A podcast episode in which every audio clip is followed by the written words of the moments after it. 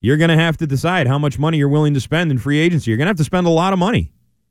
You have $80 million if you cut J.C. Jackson, I think. And for more on that, uh, and the draft pick stuff as well. And also, we'll talk Dynasty with our good friend, uh, my good friend, and yours, Mike Kadlick, WEEI and WEEI.com, the pride of the Dedham Marauders, joins us right now on the program. Mike, how you doing? What's up, Arcand? Happy Sunday. How are we doing? Happy Sunday to you too, my friend. Um, let's jump right in. The first two episodes. Have you seen the entire thing? Did you get one of those screeners for the Dynasty? Have you seen the whole thing? Yes, I have. I have seen it uh, front to back. So uh, we're we're we're in for one down the stretch here, Arcand. Seems like it. I've heard a lot of people say, yeah, you know, it really it really ramps up the intensity. Uh, now that everyone's seen the first two episodes, uh, some of your thoughts and impressions on that? Anything we can take away from that and maybe apply to the team today? Yeah, um, my first sort of, uh, I guess, reaction takeaway from it was that you know, Drew Bledsoe was the freaking man here, and like that decision was not easy at all. Um, and not that not that I thought it was, but I guess I was too young to really realize at the time, like, oh wow, this guy was like, you know, Superman, McDonald's commercials, future Hall of Famer, like just got paid a hundred million dollars, and then he played two games with the team and Belichick was really given, you know, carte blanche to just make that decision. And I think, you know, talking about and kind of going off what you just said about how it, you know, uh, relates to this team, right? Like everybody's wondering, will Kraft and uh, Jonathan meddle, and will they get involved, and what's is Robin Glazer the GM, and things like that. But I right. think, you know, when you when you sort of take a step back and look at it that way, I think Robert Kraft realizes that his job is to put people in place to succeed and let them succeed or let them fail and then be able to hold them accountable. And you know, he did that with Belichick and that's what he told Bledsoe. He said when he had the meeting with Bill and he had the meeting with Bledsoe, I can make this decision for him or I can let him make it on his own. And if it doesn't work out, I can fire him. And that's basically what he said. And so I think they're going to do that now today because, you know, Kraft knows that that's what he did in the past and it worked out. So I do think they're going to give it over to Mayo, give it over to Eliot Wolf and let this thing play out and I don't think you're going to see Jonathan and Robert meddle like some people thought they would. Yeah, I mean, I, I hope not. I hope that you don't see too much of that. On the other hand, you do now, and this is uh, something Reese wrote about today. They're going to be announcing the coaching staff, and it is going to be voluminous, yeah. right? That's the big thing. A lot of volume, different from Bill, different from you know his small circle. It's going to be really, really big. Um, could that sort of lend itself to just a lot of a lot more noise than we're used to here?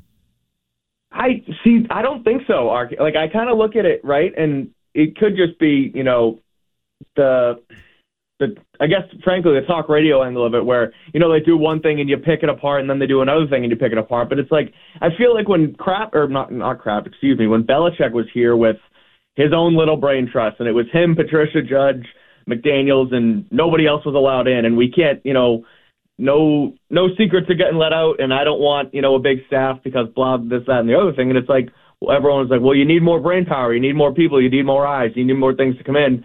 And then you you flip it the other way, and it's like, well, why are so many people going to be here? Why aren't you just going to shrink it down? It's like I, a lot of these teams nowadays, you know, you look at teams, frankly, like the 49ers and the Chiefs, and you know, a bunch of the other successful uh, successful teams in the league. They have these, uh, you know, larger coaching staffs with you know special specialty coaches and uh, quality control and you know a quarterbacks coach and then even like a mental coach. And it's like it's just it's kind of the way of the the way of the land right now. And so I think that it is a good thing. I think they're going to take information from multiple different people. And again it could be a a thing where you look at the collaboration and then it gets cloudy because you know we've looked at this collaboration where the Kraft and Mayo spoke about at the intro. And you know, sometimes it doesn't sound great because if you don't have a lead person in charge, everyone's going to be pointing fingers at each other and saying, "No, he made the decision, that made the decision." But yeah.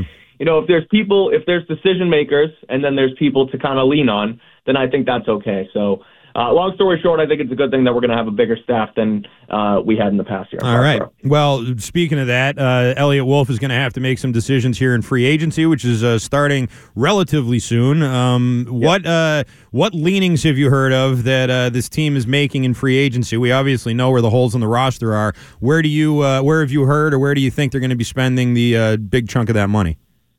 Yeah, so free agency coming up, like you said, couple weeks. Uh, the franchise tag window also opens uh, t- or Tuesday rather. I believe it's the Tuesday 20th, right? noontime yeah. or four. Yeah. Yes, yeah. So Tuesday the twentieth. Um, and really looking at tea leaves and kind of putting together rumblings and things that you know things you hear and you know talk about, right? I think there's there's a big chance that there's a strong chance that they franchise tag Kyle Dugger here. Um, I just I look at frankly Reese's you know sort of headlines uh, headline point this morning on ESPN was the fact that could they should they franchise tag Kyle Dugger. He doesn't tend to float things without it being you know a tad informed, and so um, may they might they franchise tag him and then look to extend him during free agency possibly, but I think they want to tag him so he doesn't really have the opportunity uh, to negotiate elsewhere. Um, other options there, obviously, you look at Mike Onwenu, Hunter Henry, guys who are going into contract years. You want to, uh, or not going into contract years, going into free agency rather. You want to try and hang on to those guys because, um, you know, as we know, in Hunter Henry and Mike Onwenu are different. They're not in the same uh, sort of bucket or category, but like the Patriots haven't re-signed a top three round pick since Duron Harmon. Mm-hmm. Like that's crazy. That just goes to show, and that's you know really why Belichick isn't here is because of poor drafting. And so Dugger's a homegrown guy. He's a guy who's had success. He's a guy who's probably going to get paid on the open market. So if they can keep him around for another year, um, I think that one makes the most sense, and I think they're going to probably lean towards franchise tagging him over the next couple of weeks. Any extensions coming for uh, any you know Christian Barmores or any of those guys? So I mean, you look at the guys. Barmore should be a slam dunk. I feel like that's that's sort of an uh, when, not if situation because he is. Yeah, I don't know if you saw the thing Daniel Jeremiah put out on Friday, but like the the building blocks of a championship team, and he gave guys like blue chip and good, and you know. Yes, I noticed the like, uh, Patriots had no blue chips. I did see that. Yes. yeah, exactly. yeah, but they did have one green. They did have one good, and it was Christian Barmore. Yes. So like, look, he's your best player. He was a second round pick uh, he's improved every single year he's been in the system. Like that's a guy, frankly, like Dugger should have been extended last year. These are people that you draft and you hit on. That's the point of the draft. You hit on guys to build your team, extend them, and so Christian Barmore should be a slam dunk. If they don't make that happen, I, again, I think they will because you bring in new brain power and a brain trust in the front office, like Eliot Wolf, who I wrote about it a couple weeks ago on WEEI.com. Uh, he's a guy who I don't really understand the. It seems like sort of unhinged hate towards him and anything the Patriots do right now. Like that's a guy who's been around the league. He knows what's going on. He's never been fired. Um, and so I think, you know, long story short, Wolf is going to be a guy who realizes what talent they have, keep them in house, um, and then move forward through the draft and free agency and things like that. So I, I agree. I think Christian Barmore should be one. Of the other guys, Hunter Henry, uh, Mike Onwenu, not really extension candidates because they are going to hit free agency, but those are guys who I can see them grabbing for one or two years too, and kind of build a. Uh, you know, keep around and be building blocks here. Any movement on the draft pick? And do you think that the way they go in free agency may dictate how they use that draft pick, or do you think those things will be sort of independent of each other? So interesting that you know the the, the Patriots put out those social media, and granted, they're social media doctored videos that they cut and you know repurpose a million times, but like they they put out the three videos of Alex Van Pelt uh, Demarcus Covington and Jeremy Springer this week. And one thing that Van Pelt said about his offensive system was um, that he like he you know he's not going to build a system and then put players into it. He's going to build his system around the players they have. And so um, that's sort of why I, I think they're going to bring in a guy, whether it's Drake Maye, whether it's uh, Jayden Daniels, they're going to build their offensive system around that. So I don't think that there's really, I, frankly, I don't think they're really leaning any which way on the quarterback front right now. Um, I know you're anti-quarterback at the top of this draft, yeah. but I do think that that's kind of where they're going to lean. Uh, again, the the age-old question and the sort of the draft um, cliche, right? It's you draft for need, you draft best available, and then you look at quarterback, and they're either going to draft the third quarterback, or they're going to be able to get their hands on any best player in the class. And so, it's you know obviously it remains to be seen. But I just think, and I look at it right, and for and uh, Van Pelt also mentioned the quarterback in that uh, social media video too. So take that for what it's worth. But I just think that it's too much. You're you're hoping to not be at the number three pick again. It's such an important and valuable position.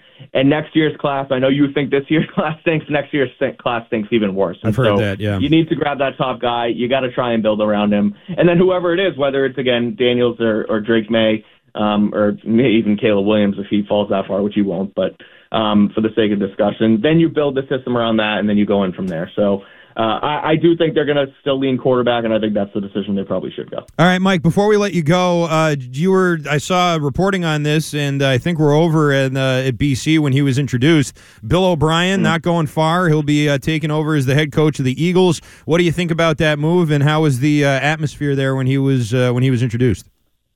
Yeah, um, I like it. I think it's. I mean, I think it's cool. I think it's good for him. Uh, his family's around here. He's from here. I know everybody knows that. But you know, went to St. John's Prep, went to Brown, um, and then was able to come back this year, and it just it didn't work out. And so, uh, good to see him get back and land at BC. I do think it's a good hire for them. Um, it's someone who he said it's a dream job, and so like you looked at Jeff Hafley, and he was a guy, great coach, Ohio State. You know, a, a good hire here, but it kind of seemed like the writing was on the wall that he would jump eventually. Right. Obviously, he makes the move now, and so for that whole thing to line up with O'Brien uh, this this off season, you know, it seems like a slam dunk. So this could be his sort of destination job, and he stays there for 15, 20 years and retires, maybe 10 years, whatever you want to call it. But um, I do. I think it's a good hire. I think he's going to help that program out, and especially with the changing college football landscape, NIL, and things like that. Um, it's good to kind of have a guy who wants, frankly, who wants to come and be a head coach at a program. And so uh, I think it's a slam dunk for them. I really do. I think it's a good hire. All right, we'll leave it right there. Mike Kadlick, great stuff as always, sir. We'll uh, hear from you, I'm sure, this week, and we'll talk to you again soon. Sounds good. Thanks, Arcand. Have a good one. All right, that is uh, Mike Kadlick, W E